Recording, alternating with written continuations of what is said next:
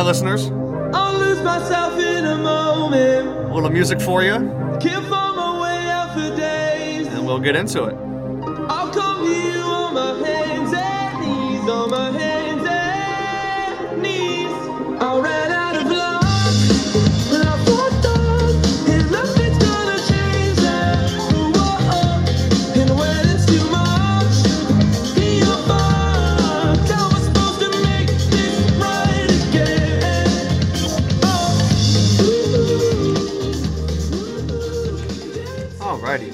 episode 82 of the Blake Mayfield podcast. I'm your host, Blake Mayfield, and I'm here today with TJ Holmes, the former sports writer for Record Searchlight, and now the co-founder and managing editor of the online website, ShastaCountySports.com. TJ, how you doing, man?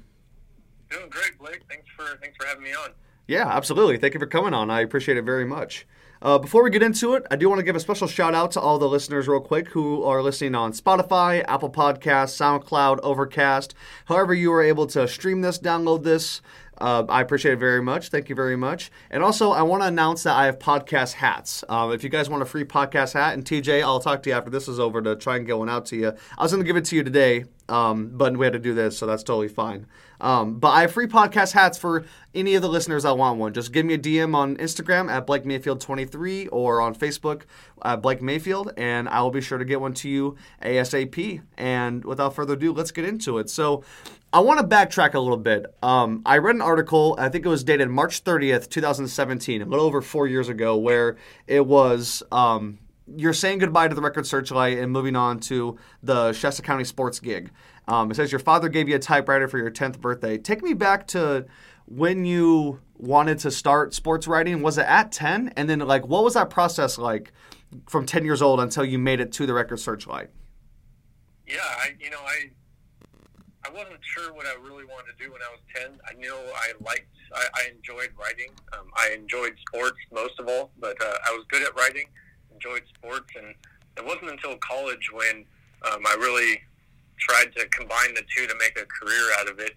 Um, you know, I went into college being a business major at Chico State, and kind of got halfway through, uh, almost all the way through my prerequisites, and was kind of waking up and was just like, you know, I want this isn't really exciting me anymore.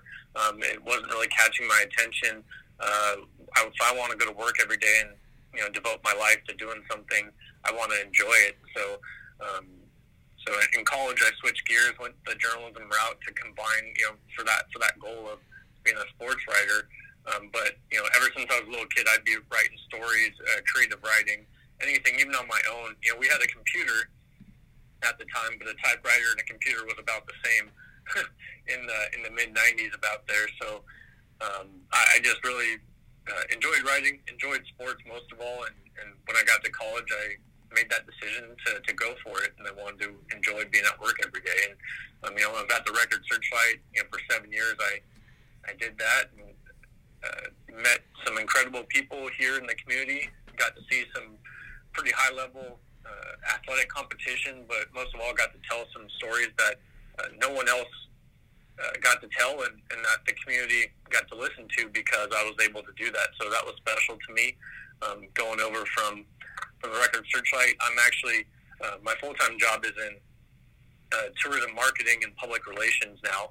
So Shasta County Sports is a a side hobby, so to speak. It's after hours, always on the weekends, and and uh, you know a couple of nights a week or something. But I have a wonderful um, core staff here. Not even not staff. I mean, helpful people that that joined in on the co-founding of that, and wouldn't be possible um, to do that. You know, one of those being you know, my wife Tracy Holmes and uh, Aaron Williams, the former sports editor at the Record Searchlight, and we have a few others. You know, Mike Daly, photographers and reporters, Max Kiakamdi, and others. We can get into that later, but um, you know that was just like an afterthought. We, I wanted to jump into tourism marketing and, and public relations and branch out and expand my career doing that, and um, this just happened to pop up on the side.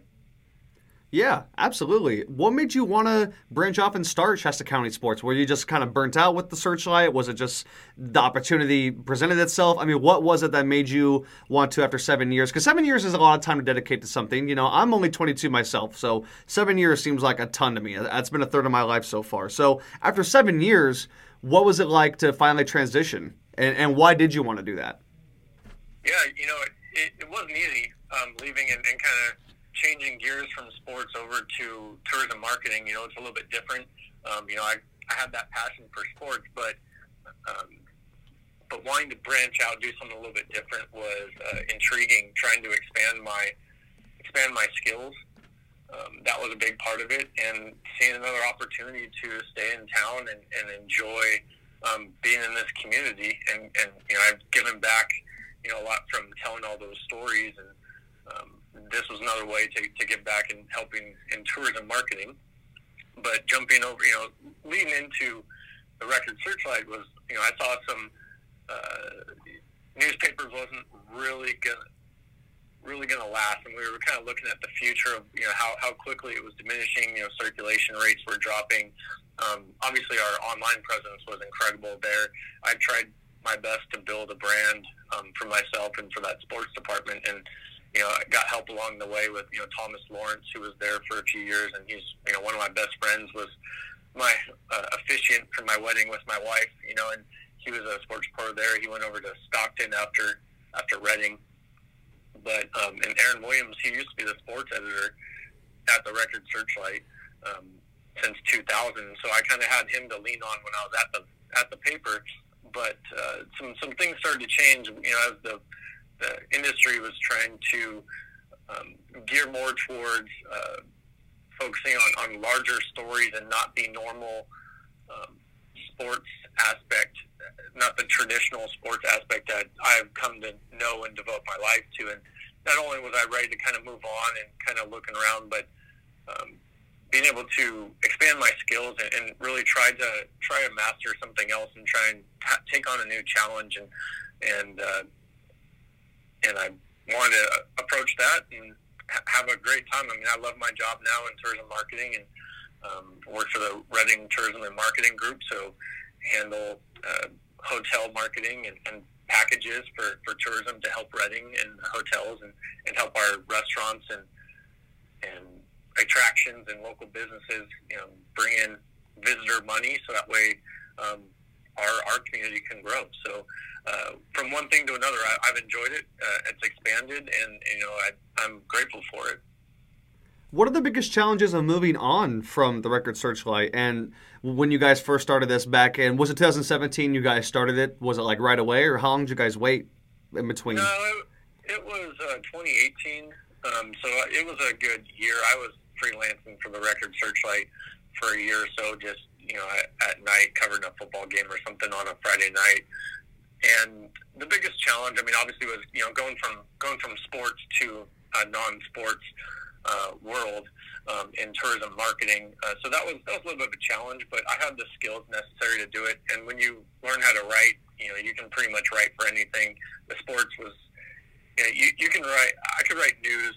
You know, I could write anything else at, at the paper. It was just sports was kind of just my specialty. It's you, know, you always say sports reporters can write news, but it's a lot harder for news to write sports just because you don't know all the ins and outs and what to look for and everything else to follow. Um, so I was able to transition. Um, I thought pretty pretty well, but I still had to. It was a learning curve um, to learn tourism marketing. But um, going up to Shasta County Sports, being able to have a, a marketing marketing experience and having a lot of different help. I mean, this wasn't just me. You know, my wife Tracy Holmes has had a, several ideas that that we have applied into doing um, Shasta County Sports, and she does all of our video. And uh, Aaron Williams is our, our kind of our chief of our, our editor in chief, so to speak.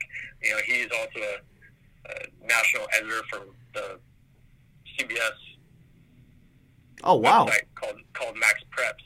So, and that's kind of like the, the Bible for high school sports um, across the, the country. So he's a national editor for that and works from works from home, works remotely, and so he's able to devote a lot of his time to Shasta County sports and to Max Preps. So, so by doing that, you know, he he handles uh, pretty much all the stuff during the day, whereas I come in, you know, at nighttime when I'm off hours because you know obviously I can't do any work during my full time job. So, you know, weekends and nights is kind of me, and and Aaron handles the during the day stuff. If there's news that breaks or something, he usually jumps on that. So we have a we have a pretty good system and a pretty good team going on. And, but I think getting it started, I think one of the biggest challenges as as I've switched over, staying in the community from being a you know a name that people know um, at the paper to to right now is you know some people still think I work for the paper.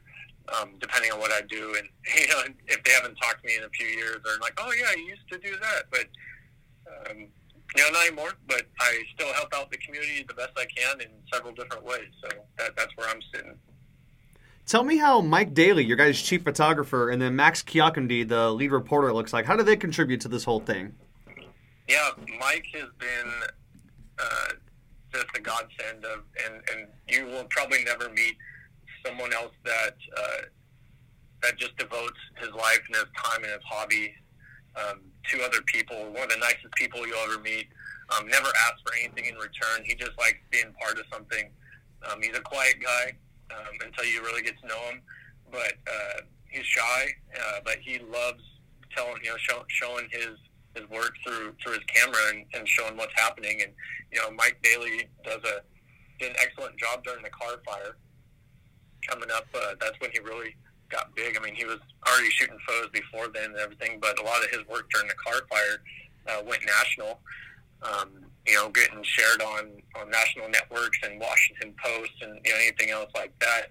Uh, uh, that and he started his own um, fire information page where he was driving around and showing people, you know, like, hey, your house is still good, like this area is all right, you know, and um, helping people out. And I think that that really speaks to who he is. He's just a, a guy that, you know, he's in a thankless job by doing this. You know, there's not a whole lot of, um, not a whole lot of uh, people that that uh, can really appreciate the work it really takes to be able to go through thousands of photos and to edit them and try and capture all the action and know what you're doing. You know, the community sees it and sees the work, and it's wonderful.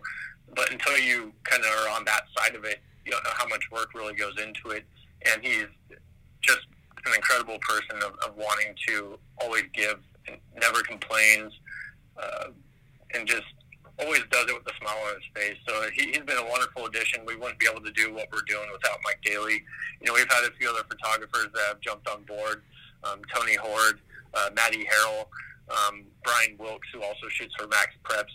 Um, you know, a couple of people that are aspiring to be photographers one day, and they're just trying to build their portfolio, and we're helping them uh, do that and get get some experience along the way as well. And you know, Max Kiakundi's kind of been with us from day one as well. Um, you know, he was a Shasta College student who was interested in journalism and loved sports as well. And we've kind of brought him along a little bit of like, hey, you know, this is what you look for, this is what you do, this is how you take stats. You know, he knew the the, the gist of it, the ins and outs of the sports, but um, had to teach him a little bit on the writing, and he's he's been doing great. It seems like he's improved, he improves every time he writes something, and uh, it's been it's been great to have someone kind of other than us, you know, take on a little bit more and take on a little bit more and expand his role in the social media and other things as well, shooting some video. Um, like I said, I mean, Shasta County Sports has been great because everybody that contributes to Shasta County Sports has a full time job or works. This is just like a hobby that they're just trying to do because they, they either want to be involved, they want to help out, or they're trying to build their portfolio to, to do something larger. And, and it all comes back to the community is benefiting from this. You know, and it, it comes into how Shasta County Sports was started was, you know, after I left, you know, the sports media in the community has kind of fallen off. You know, the Record Searchlight hardly covers stuff now. KRCR, I think, only might cover a football game or something, and even then, it's not really a, to the extent that that we do. You know, and Action News, you know, does a lot better, but they're more uh, Chico based. And, you know, they jump up into Redding a little bit, but um, we thought, you know, like, hey, there's a big void here in this community. If like, no one's telling the stories, these kids aren't getting exposure. They're not uh, being able to, to get their name out there to try and obtain scholarships. And I think that that's where we came in is there, there's a void. We wanted to fill that. Um, yeah, if it's on our own time, you know, it's like I said, it's not a full time deal. It's it's a part time after hours, wanting to help out the best we can. But we get, we're getting enough people that see the benefit in it and see how the community is reacting to it that they want to help out more. So uh, it's, it's been very rewarding to see that other people want to help and want to jump on, just like Mike and, and Max and you know some of those other names I mentioned. So um, it's growing, you know, and, and which is great because uh, there's always more stories to tell and sports going on, and especially in this year of COVID, we didn't know what was going to happen with it, uh, which was one of the reasons too that we we're very grateful that we had full time day jobs um, to not feel the pinch that a lot of other uh, people had to unfortunately feel during the pandemic. Um, but uh, it, it's been it's been a great ride. Uh, hope hopefully it continues, but um, and it's just a, just a wonderful thing that the community can have, and for us to fill that void uh, and being allowed to do it, you know, after work hours, it, it's been it's been fun. Yeah, absolutely. Well, so I have a question. I mean, you mentioned that everyone still has day jobs and whatnot, and uh, obviously the pandemic changed everything for everyone, and you guys were just able to get back into covering football and basketball and stuff like that again. And the season's got pushed back and whatnot from the end of last year. And, you know, it's like a football game in May doesn't make sense in any league, it seems like, but that's just kind of where we're at. But how and why is it not like a, a full daytime? Uh, a full time job for you guys? Why is it not something that I don't want to say it's not profitable because I don't know, but why is it not that for you guys and just a hobby? I mean, is there any way you guys could ever make it to where everyone does that, you know, five times a week, eight times, you know, eight hours a day? I mean, like, why is it not like that for you guys? You know, I think everyone has their own different reasons. Um, as far as uh, I can speak to myself um, and, and my wife, I mean, my wife is an EMT. She that's where her passion is is in the medical care, and I could not do what she does. Um, I give her all the the love and the praise and emergency services personnel to be able to do what they do. Um, takes a special person to be able to handle that type of um, type of work and, and that type of atmosphere. Um, as far as myself, I, I really enjoy tourism marketing. I really enjoy marketing and public relations. You know, I went to school for journalism, so I knew a lot of that public relations already. Um, I see, I see me being able to to grow into a, a better career, staying staying that way. But um, as much as the community loves it, as much as we would love to do it, uh, you know, I couldn't really tell you. I, I, like the stability in in coming out of of the newspaper industry, which is you know it's getting a lot tougher to handle um, traditional media in that in that sense, in that realm, and, and I found a wonderful spot in my day job, and I honestly enjoy going to work every single day. It's a new challenge. I learn something new. I'm always developing my skills, and uh, I work with great people, and that that makes it really easy to to not want to uh, leave. So that that's kind of where I'm sitting. As far as the other ones go, I mean, Aaron Williams, you know, he, he works as a national editor for Max Preps, like I said. So uh, Max Preps is totally fine with him doing Shasta County sports during the day from time to time. You know, just because uh, he's honing on honing in on his skills for Max Preps, and a lot of times we've had stories um, or videos or something that we've done locally that has been pushed nationally because of his connection with Max Preps. So, um, so a lot of Redding stories and, and athletes and, and videos and stuff like that has has been able to get pushed across you know the whole country. And uh, so we're grateful for that relationship. So, but I can't speak for him of why he wouldn't want to do it full time. It takes a lot more moving parts to get there. Um, and I just don't think that we're ready there. We, we all like our full time full time jobs and you know still like to be with our families as much as we can. Yeah, absolutely, and I, I totally understand that. Um, what athletes in school did you enjoy covering the most? What sport did you enjoy covering the most? And who were some of the most electrifying players that you can remember? Um, I know that, like from Anderson, like Jarrett Kingston, for example, uh, Washington State University, I believe, is where he's at right now, and he's an offensive guard. I think. I mean, uh, how were some of these other kids and, and stuff? I call them kids, but they're basically my age, most of them. Uh, how many of these other kids and whatnot did you enjoy covering? And have anyone like made it big? Has anyone like gotten back to you after the fact and, and whatnot? I mean, what'd you enjoy doing the most? Yeah, you know, I'm I'm a football football fan, uh, really big baseball fan. I really enjoy all sports.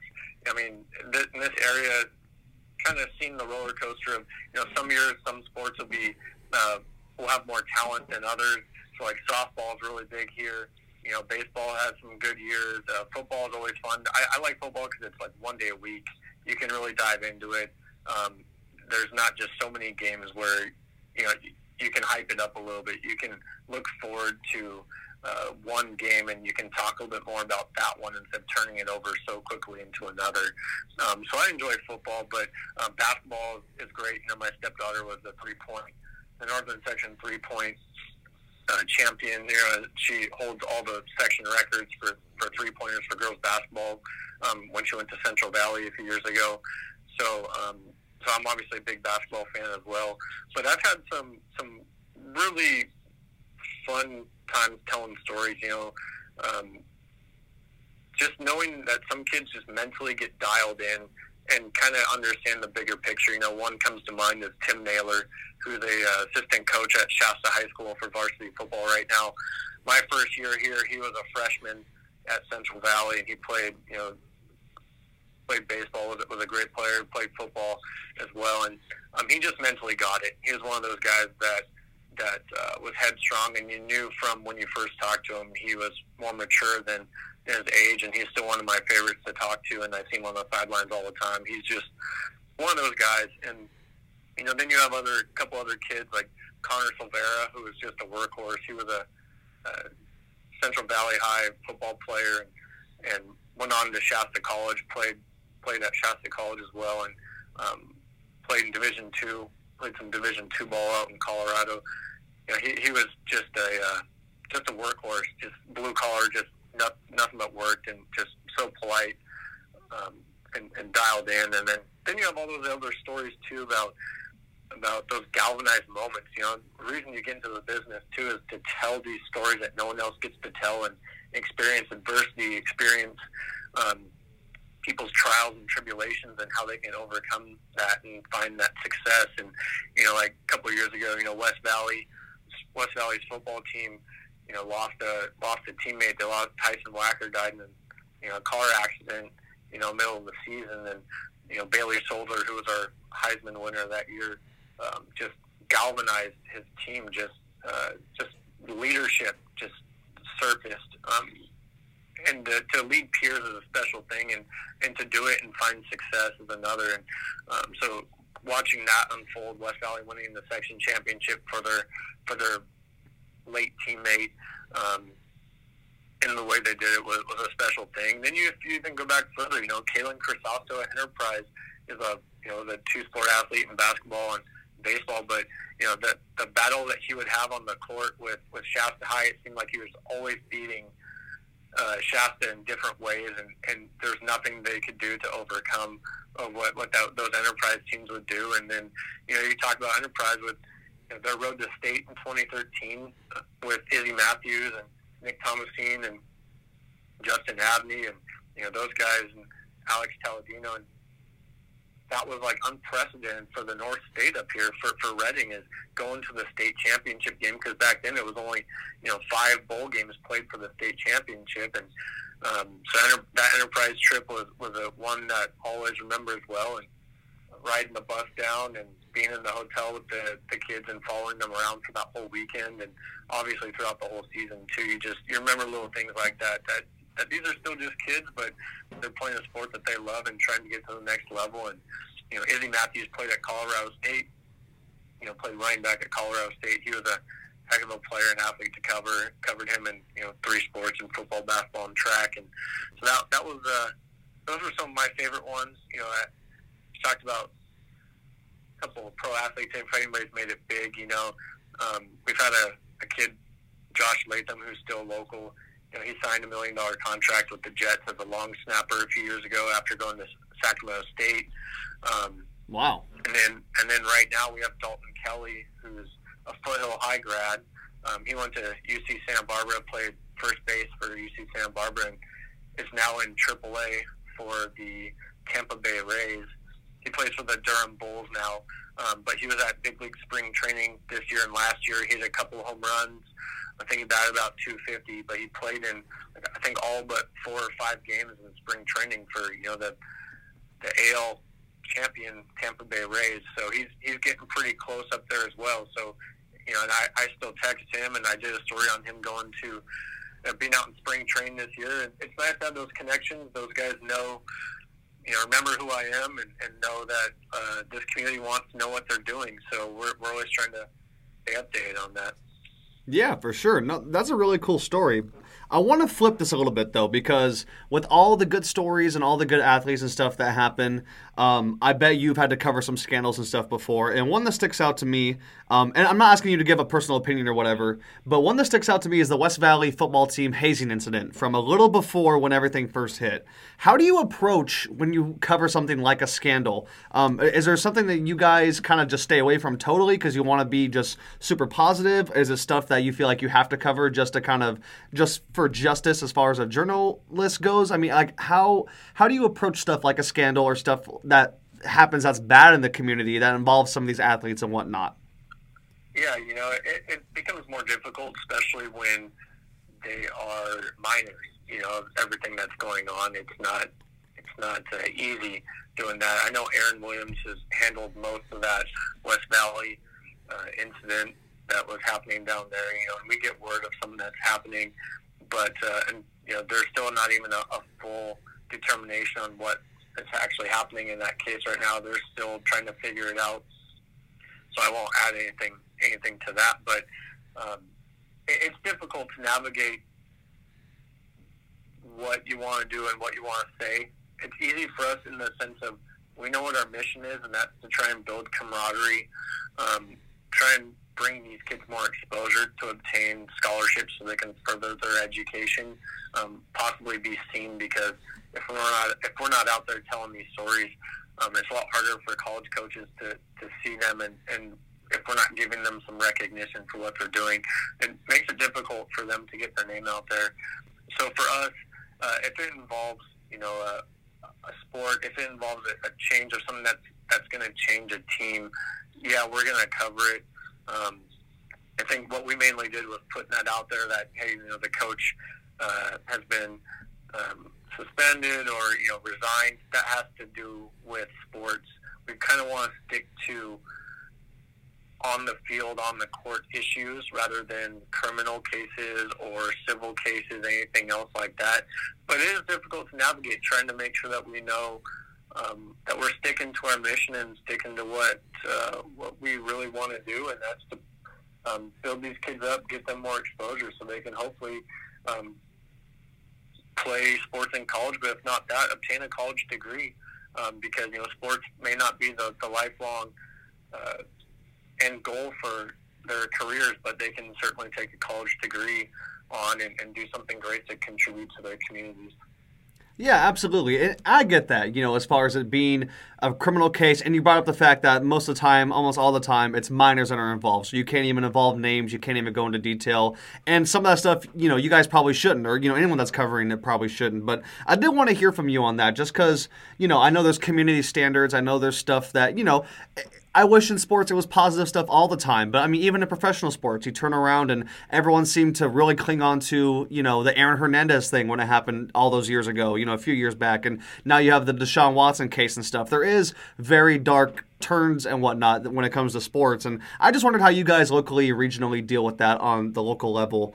Um, I did want to transition a little bit with you though into something else that involves the reporting. So, have you ever had anyone? Have you ever done a story or talked to an athlete or a coach, and maybe you said something and you didn't mean it that kind of pissed them off, or that they used as motivation, and then they came back and let you know about it after they won? Has anything like that ever happened to where someone let you know that what you said ticked them off enough to score four touchdowns or score 40 points or win, you know, a state title? Oh, absolutely. Absolutely. um, That's it, awesome. It has definitely happened. Uh, probably at least once a year or something. You know, someone might feel slighted with something that we say or write, um, and they use it for motivation, and, and good for them. I mean, you know, we've been proven wrong. Um, you know, one thing I can point out uh, is, you know, a couple of years ago, Bailey Solder that I talked about from West Valley, And the running back, you know, we put him as our number two player ranking going into the season instead of number one. And, you know, he felt like he should have been number one in a nice way. He didn't, you know, it wasn't like a, a like, I'm going to destroy you or anything. It was, I'm going to prove to you through my play that I'm number one. And he ended up being our Heisman winner that year and ran away with it. But, you know, a lot of the things that we write, the things that we do is, is well reported. I mean, we talk to coaches, we look at stats, you know, eye test, you know, we, we talk to opposing coaches, we talk to uh, teammates. You know, we, we really do our, our, our work and our research to be able to, um, that, that goes into what we write. It's not just trying to get something out there. It, there's actual validity behind it. So, but there's been several times where, you know, a player might have felt that, that they deserved more or um, a coach felt like, like, uh, hey, you gave us bulletin board material, so we're to, we're going to use that. You know, even you know the late Darren Trueblood, uh, you know, who just passed recently um, after cancer. You know, I covered him when he was at Enterprise before UPrep, and at Enterprise, you know, I'd be there during River Bowl, and you know, one story I'd like to tell is. I'd be standing there waiting for the, the team huddle to get done, and he's talking to his team to try and say, you know, he's saying, like, hey, don't listen to anything these guys write. You know, as I'm standing there, like they don't know what they're talking about. You need to focus on you. Stay focused on our goal. Like you can only control what we can control, and you know, as, as a coach, I, I completely understand that. Don't get don't get put up in the hype. Don't get don't get out there. Don't read too much into it. Um, you know, afterwards, it, it was always you know, he'd come up to me afterwards and he'd like, you know, I just just have to tell him that, right? And I'm like, absolutely. Like I don't feel slighted in that sense. And you know, you have to do as a coach whatever you can to motivate your players. And if it means that that week or something that said, you have to use as motivation to to say like, hey, you're you're being an underdog. Let's use that. Let's roll with that. And I have no problem with it as long as it's, it's a uh, friendly way of letting me know I was wrong. Um, I have been wrong before. Everyone is always wrong.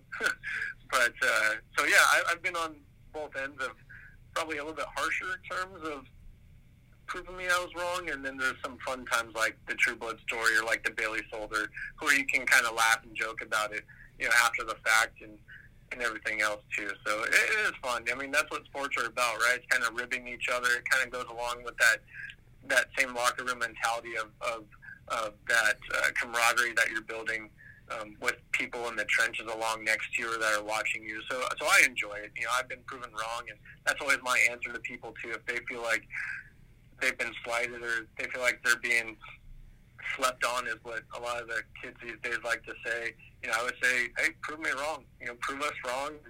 We've been wrong before. Maybe if you can prove us that you deserve it, then absolutely you will get your due. But uh, so it happens, and it's fun. It's part of the game. It's part part of the uh, experience. Yeah, absolutely. I, I totally understand that. Has there ever been a time in your guys' rankings and whatnot where you absolutely, totally nail it on a guy, even though they came back and tried to tell you you guys were wrong? You're and you guys were like, you know, I, I know it's all opinion based, but to where it's like, no, like you're the third best running back, or no, you're the fifth best receiver, or you're not the best quarterback. I mean, I'm sure there's been some of those times, but is there one that stands out in particular? And you don't have to give names or anything, but is there a certain time where you guys were like, yeah, we nailed that one? Yeah, it's a lot easier when you go back to the days of like Izzy Matthews when he was at Enterprise. I mean, he was by far the number one player, and then he was, um, you know, the MVP the next year, and then uh, I believe, um, you know, Kalen Kersosto at basketball for for boys, and then you know, like even um, some of the, the girls' player rankings have have been spot on. And we're usually pretty close. I mean, uh, we've had three for Shasta County Sports. We've done three uh, player rankings so far for football, and so far our number two player both years were ended up being the Heisman winner, um, and then. This year, we obviously haven't put it out yet since the season just ended a few years ago, but that's something that we're working on now. Um, so we've been we're we're usually pretty close. Uh, if someone doesn't quite live up to their their ranking, um, it's because they were injured, and it's really hard to put you know someone that we thought was going to be the second best running back or fourth best receiver or something in that spot if they only played five of the ten games or not as much as someone else that you know has has been there and deserves that spot because they played week in and week out. So yeah, there, there's some changes on there, and uh, it's a lot harder to, to grade offensive linemen just because they don't have a whole lot of stats. And if we're watching a ball or something, we have to rely on watching film or watching or talking to coaches. So it, changes, but we're usually pretty close. Yeah, for sure. I want to transition now f- uh, fully out of this. I want to talk about your Chicago Bears with you. Uh, as I have it, uh, are you a big Chicago Bears fan? Correct. Oh yeah. Justin Fields, eleventh pick. How do you feel about it? uh, it's growing on me. Um, I feel great because I did not think Andy Dalton was the answer, and I knew I texted my buddies. I texted my buddies going into the draft this weekend, and I said, like, Ryan Pace, like they they are gonna draft a quarterback because they can't hitch their wagon to Andy Dalton going into the season to save their jobs. And it's nothing against the Red Rider. You know, I just don't think he's starter caliber anymore. But but coming in, I, I just knew that they had to make a move, and they were. I, I said three spot. I said I thought they were going to trade with Carolina, or they were going to trade with the Giants, and that was the text. And obviously, they traded up with the Giants, and and at eleven, and they got Justin Fields, who I've been reading a little bit more about. Obviously, I watched you know, during the season and everything, and um, I, I read that some scouts even had him ranked higher than Trevor Lawrence, who's a sure thing as they come. Right. So I'm, I'm excited. I know Ohio State hasn't turned out the best quarterback prospect. Like the best one has not been very good. Um, and as a Bears fan, I'm just clamoring for some sort of consistency at quarterback. I mean, we've never had a 4,000 yard passer, and we've never had a 30, 30 touchdown thrower in the history of the Chicago Bears, and they're the only team in the NFL that haven't had that yet. So it's like if we can I love the defense. I'm a defensive minded guy. I like to run the ball, that whole Midwestern mindset. But please, can we get a quarterback in here? And hopefully, Justin Fields is that guy. I'm excited because it, it brings hope, and that's what I'm looking forward to. Yeah, absolutely. Well, so I'm going to tell you something. I am what I call a Trubiskaholic. I don't think Mitch Trubisky's that bad, man. And I, don't know if it's because of Matt Nagy, offensive line. I know Allen Robinson's there. Allen Robinson's a super solid receiver. You know, he's he's a Pro Bowl level receiver. Um, Montgomery came on, you know, very strong at the end of the year. The first half of the year, it was like he didn't want to play running back. But I I don't know if Trubisky's all that bad. And you bring up the fact that you guys have never had a good quarterback. And I, I just I feel like with Justin Fields, I, I'm with you. I'm not sure if he's a surefire thing. I, I hope so. He looks like he has the biggest potential besides any out of anyone besides Trevor Lawrence, but I'm not sure. I mean, is it just the Chicago situation? Is it just you know this or that? Uh, you know, it, it's to be determined. Also, it's colder than hell in Chicago, man. I mean, once November, December hits a Soldier Field, I mean that grass isn't even grass anymore. It looks like. I mean, it just because it gets so cold, there's no way you can keep it maintained and whatnot. Um, Yeah, yeah, But- yeah, and, and I totally agree with you. I mean, I was all in on Trubisky. I was questioning the pick to go from three to two and what we gave up to get him with the Niners a few years ago. Um, but my wife and I were all in on Trubisky. I didn't really think he was too terrible either. I think that um, you know his first full year as a starter, he was a Pro Bowler. Like he looked great. And then that playoff loss, he played great in that playoff loss to the Eagles on the double doink. right. Um, and then when he came out the next year, he just looked like a different guy. And um, uh, and then that obviously went into you know this year was when they got Nick Foles and everything. And I think that um, he didn't have a whole lot of game experience coming out of college. He only started 13 games at North Carolina, uh, going into you know being drafted number two overall. So he was still a pup. And you know I read a stat this weekend saying like, hey, you know, it's not all his fault if if the offensive line was a little bit better. I mean, in the two years that Mitchell Trubisky was was starting, he was like 18 and six. If the offensive line uh, ranked in the top half of the NFL in pass blocking percentage, so it's like you know that just shows like if he's really bad, then any quarterback can thrive as long as you have a good offensive line. Or can he? Could he actually do some really good things with the ball at 18 and six as a starter? His offensive line would have been better, and last year was a nightmare with with the uh, injuries on the line, and you know they made the playoffs, and Trubisky was a big part of that towards the end of the year, um, Yeah. catching fire. But uh, I, I was all in on Trubisky. There was a lot of things that made me question it, and you know he he sometimes had some really bonehead throws that you just would leave you going, "What are you doing?"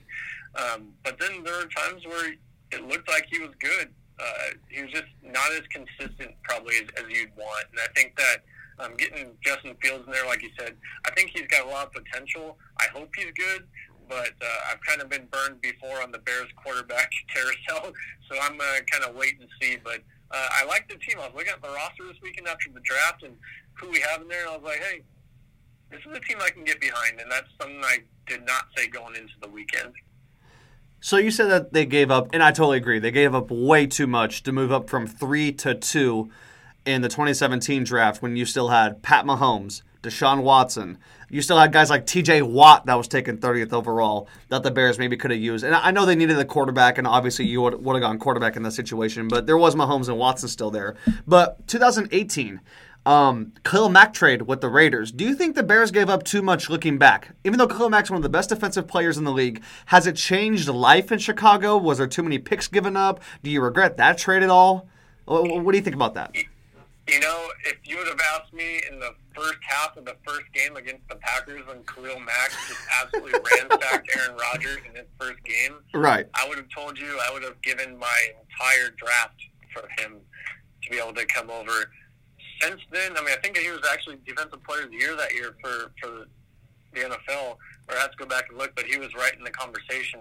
But um, looking at it now, this last year, so obviously Khalil Mack re- reinvigorated, I think, that defense and took it took the mindset of like we're we're trying to win a Super Bowl now. We made a splash play or a splash play to, to get a guy like this. Like we're going for it. And I, I like it when a when a GM and when an organization is all in on their team. I think that you need to do it when the window's there. But going into looking at the, the Bears this last year, they tried to do it again with with uh, Robert Quinn, the other outside linebacker they got from the Cowboys year before. Right. But he did absolutely nothing this year. And going to seeing Khalil Mack, I was actually hoping the Bears would trade Khalil Mack this offseason to try and move up or to try and get uh, a quarterback like Russell Wilson. I thought it was like, dude, package a first rounder or two and Khalil Mack and get Russell Wilson. Like that's worth it because so many times, like Khalil Mack can alter a game completely if he's involved, but there are so many times where he is completely invisible, and it's been very apparent in the Packers matchup since that very first one that Aaron Rodgers can neutralize him pretty quickly. Um, and that's what you get when you have a smart quarterback and a Hall of Famer like that. So I would have liked to seen seen the Bears trade him if they need to to get a guy, but um, getting Justin Fields, you know, like we'll see what see what they can do because they didn't they didn't uh, mortgage the organization to get him this year either. Right, and, and very smart on their part after giving away three or four picks to move up a single spot in the draft. I, I didn't realize that was what happened until I started doing my own research four or five days ago before the draft and whatnot.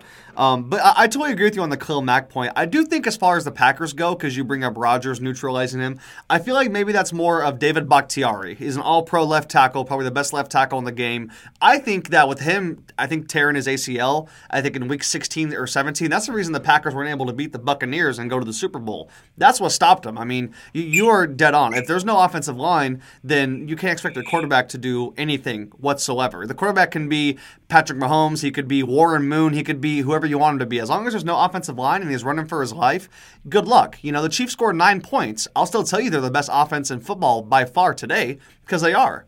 You know, so it just kind of goes to show that, and also they got completely dominated, you know, by that defense and whatnot. But the offensive line being hurt, man, it matters a lot. I, I do think brighter days are ahead for the Bears fans, though. I really do. Um, and I just kind of want to get your take on that because I had a Bears fan on recently as well. And I didn't get to ask him, I forgot. But the Khalil Mack thing, looking back, um, and then I did look it up. It was Aaron Donald that won in 2018. Although I am with you, I think Khalil Mack should have won. I think he single-handedly was the reason that. And Trubisky played good. Don't get me wrong, but he was single-handedly the reason you guys went 11 and five, made the first playoff game, had it in Chicago at Soldier Field. And you're right. If uh, what Cairo Santos, if he doesn't double doink, you guys go and play the Saints in the Superdome in the divisional round, and that's a hell of a season right there. Um, Cody Cody Parkey. Cody Parkey. Okay, it was Cody, not Cairo Santos. Okay, Cody Parkey, who's on the Browns now. He's the Browns Yeah. kicker. Yeah, it's funny how that works, man. Uh, Howie still has a job, and he uh, he's decent at it. He's decent at it, but Howie still got a job after that was very interesting. Um, so I want to move back into Shasta County sports and whatnot. I just kind of wanted to hit on that because that was brand new stuff, and I know you're a Bears fan and stuff, so I kind of want to get your take on Fields. What defines success for you, your wife, everyone else at ShastaCountySports.com? Because this is a website, it's a part time thing. It sounds like for all you guys, um, except maybe Aaron. You know, he's a little more. He dips his toes in a little bit more into it each week. But what defines success? Is it the amount of clicks on certain articles? Is it who you get on for the interviews? And what has always defined success in your opinion, even going back to the time at the Searchlight? You know, I think for success for us we can still fill a void, if we can deliver content and stories and information to the community that they can get nowhere else, um, and that they find that valuable, I think that that defines success for us. I mean, obviously, like page views and, and clicks and social media engagements and everything else like that. Um, for advertisers or anything else, that means something, and it, and it justifies what we cover. You know, obviously we're going to try and cover more of something if, if it gets more clicks, right? I mean, you cover a football game and it might get 3,000 page views and versus a cross country or a swimming meet that might get 100. You know, obviously you're going to say like, well, we're going to devote our time to the stuff that gets a little bit more eyeballs. But uh, for what, what we talk about, what we want to do, success really is if we're enjoying what we're doing because this isn't our full time job, um, it, it takes a lot to do things on, on your own time to devote uh, a lot of your time and, and energy into outside of your full time job. You know, when you could be out there uh, working on your, your yard or your house or seeing family or doing something else like that, you know, we do sacrifice quite a bit, um, giving up our own time to be able to tell these stories and, and give the community something to read and something to feel good about, and also give these kids something to feel good about. I mean, if if we're not giving them recognition, if we're not bringing them exposure, who is?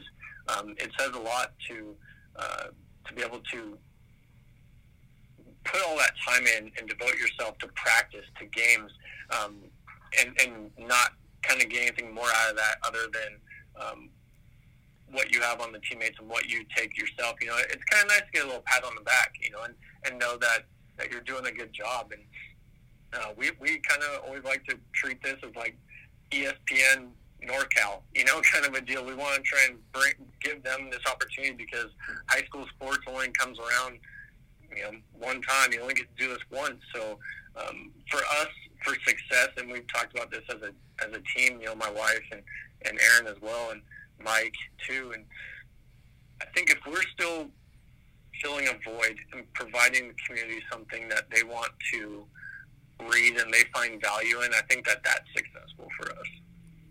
Yeah, hundred percent. And I mean, I think it's super valuable. I, I remember I went to Anderson High School personally. I graduated 2017. I remember you did a story. I'm pretty sure it was you on uh, Mr. Don Trotter becoming the head coach after uh, Scotty Edwards and whatnot. And I remember you interviewed some of the players and stuff like that. And um, I'm not gonna lie to you, I think you were secret motivation for a couple of them, but they didn't win the title that year, so I don't know how far that motivation went. Uh, but but uh, and I, I'm friends with some of those guys, so you know I'm just giving them shit for it. But um, I remember you did that story, and it just it was really cool. You know, just uh, I wasn't there when you did the interviews. I didn't meet you or anything like that. I wasn't on the team, but I remember just kind of reading the piece and thinking it was really cool to have this guy that will come, you know, to not all the way to Anderson because it's in Shasta County, but you know, to come to Bob Reed Stadium and come to the what they call the Blue Room or whatever, and talk to the players and kind of get their take and stuff like that. I, I just I've always been fascinated by it. I've always wanted to do this. I've always wanted to be like a broadcaster. Um, and then, funny enough, podcasting comes along, and that's kind of taken over now and stuff like that. And you know, one of these days, I want this to be a big thing. But I just think it's super cool, kind of what you've done, what you are doing with you and the whole team, you and your wife and stuff like that. Um, and you mentioned that you're in marketing, so I want to bring this up. I've had this idea, and I've had the privilege and been fortunate enough to have like Baron Browning. He's the mayor of Anderson. Erin Resner, the mayor of Redding, or uh, yeah, the mayor of Redding. Sorry, um, on the podcast and stuff. I brought this up to them. Getting a makeover for the convention center next to the Sundial Bridge. Do you think something like that's possible? you know that's kind of uh, out of my out of my range. Um, I think that anytime a community can devote themselves to finding value in something, I think that there is no there is no ceiling of possibility. I think that if the right people come along, you obviously have to have the right uh, leader, the right um, financial donors, the right people on how to fundraise, um, to be able to, to get the buy-in from other members in the community. Um, and to to be able to rally everyone to show that there's value into doing something. And I think that um, you know I think if it could be the civic, it could be you know any type of you could create something, you could could upgrade another thing. I mean, look at what the downtown has been able to do. Um, so Right. Obviously, I think that, that any attraction can be upgraded. It just takes uh, the right people in place and the, the people in place that are doing it for the right reasons, um, that are doing it because they're passionate about their community. And I think that anytime you want to begin a project, a, a long multi-year project like that, I think you need to have the, the passion in place. You're not just doing it to make money. You're not just doing it to um, say you did it because the amount of work that you're going to have to do and, and the time it's going to take is, is really going to uh, add up. So I think that the passion has to be there. So if, if the Civic needs a makeover and someone wants to take that on, I mean, anything, I'm all for uh, for the beautification of Redding. I want Redding and this area to be, um, you know, a wonderful place to, to live and to work, and for especially for people to visit, because that's how we get um, extra money for the city, and that's how we get, uh, you know, extra, you know, to, to do these sorts of things. So um, I'm all, you know, I'm I'm pro Redding, and I'm pro getting this community uh, involved, and for people to, to take pride in where they live and take pride in what's around us because uh, if, you, if you think negatively, that's how you're going to be personified. And I think having a, a good mentality and a positive attitude uh, can really go a long way. Yeah, I mean, I've had this idea for a little while now, and I just started kind of sharing it with people and stuff like that. And I don't know, I could just I could see it happening because you have KRCR News Channel Seven right there. You have a lot of the dirt out there that could just be used for additional parking and whatnot. The Sheraton Hotel, the beautiful, lovely Mosaic Restaurant, obviously the Sundial Bridge, our biggest tourist attraction, not even close. Probably the only thing you can consider a tourist attraction if you're not born and raised from Redding, besides like the mountains and the natural stuff. Um, but I, I just I see a lot of potential there with it, and I see potential for you know minor league, uh, maybe not minor league baseball, but like minor league basketball or you know volleyball or you know entertainment. I mean, we've had Kenny Chesney concerts. Gabriel Iglesias has come and performed stand up there. So it's not like it's an unheard of thing. It's not like it's something that isn't possible, in my opinion. And just as a guy that works in marketing, I kind of want to get your take on that and just kind of see what you felt about it. Um, and then I just have a couple more questions for you that we can get out of here. I want to ask you, what makes you happiest about the Shasta County sports thing? Because I feel like with the searchlight, and I, I don't want to speak for you, but it seems like maybe it was a thing that you feel like you outgrew, or maybe it wasn't as fun as it was once anymore. What makes you happiest now about having this new venture, even if it's just like a part time thing? I think there's two things I like to say. I, I probably want to think about here is that um, one of the things that makes me the happiest is one, I get to do it with my wife. Um, I would not be able to do anything I do for Shasta County Sports without her. I mean, she takes all of our video highlights that you see on our website. She she pretty much does all those. So uh, we work pretty well as a team, um, and um, we get to see each other at night. It's a way for us to be together. Um, gives us an extra something to talk about. She's just as big of a sports fan as I am, so uh, it helps um, for her to, to have that. And she has a passion for doing it as well. And she takes a lot of pride in what she does, and um, she does it very, very well. She's been doing it for uh, quite a few years on taking video highlights and handling that. So that that's one thing that I really do enjoy, and, and the people that are on on staff, you know, Shasta County Sports, and Aaron and Max and Mike is and Tony and Maddie and you know quite a few other people. We we all do it because we love sports and we all love the community, and it's it's a fun hobby to have. And I think that that might be one of the reasons why I don't want it to go full time. Because once it comes, it goes full time, it starts to become a job, and right now it's a hobby slash fun thing to do on your on the side. Um, so I think that is a big big deal as well, and and you know having fun. I mean, I love sports. I love watching uh, games live and, and watching athletes overcome adversity and knowing there's redemption going on and watching it unfold. I mean, it, it's poetry. Uh, an athletic event is poetry to me, and watching it unfold. I hate coming in the middle of a game.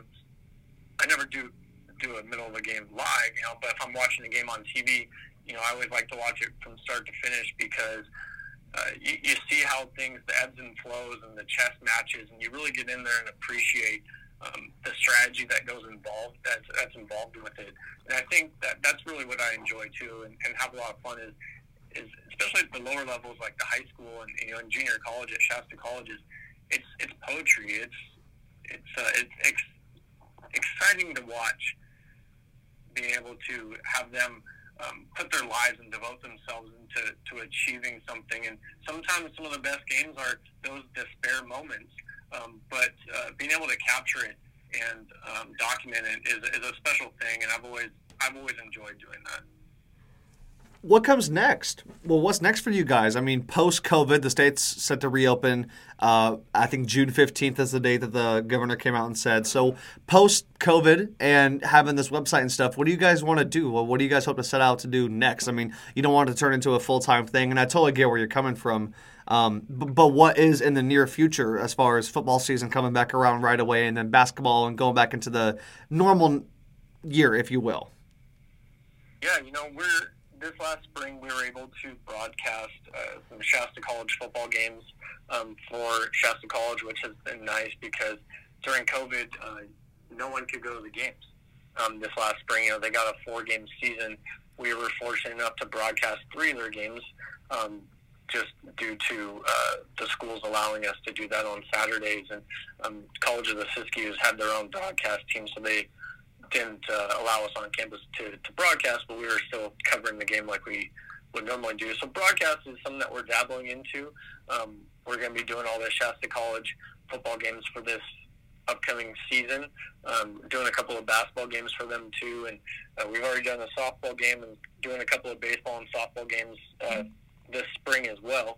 So we'll have that on our website. But being able to bring something to uh, bring a little bit extra and expand to a different platform um, has, has been nice. It's been that next step, I think. Uh, that's it's exciting, um, and it, it's fun to call games. You know, Aaron Williams called football, high school football games on the radio. You know, in Redding for four years, uh, and then before he moved on to something else, so he did that as well. And um, this was my first time doing any broadcasting, and it's fun. It's, you, you get to tell people all the inside information that you have and, and uh, moving on. So I think that that might be the next realm that we that we add to it, but it's going to be a slow process. And um, like I said, we, we want to still make sure that this is our part-time gig because it's fun. We, we love what, what we do during the day for our full-time jobs. That's where our big passion is, and this is just a fun hobby. So that's kind of the next steps, broadcasting. And then if anybody has any ideas of what,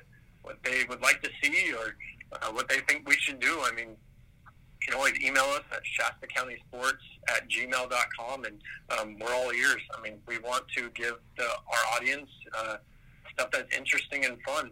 So we're always looking for new ideas. Yeah, that's awesome, man. And thank you for coming on today. I appreciate it a lot. I really do. Um, and I'll find a way uh, after I end the podcast. I'll talk to you for a second about getting a hat out to you and, and your staff and whatnot because I really would like to do that favor for you. But I appreciate this. This was very informative, and I've been wanting to do this for a long time. And you are someone that you know has been in the community for a while and knows it very well. So I just want to say thank you, and I appreciate it. Yeah, Blake, it's been great, man. Good having a good conversation with you. Yeah, absolutely. I agree. Um, if you guys have made it this far, thank you for listening. I appreciate it very much. I'll be back sometime here in May. Not quite sure when, but I will be back. And have a great day, guys. I will see you later.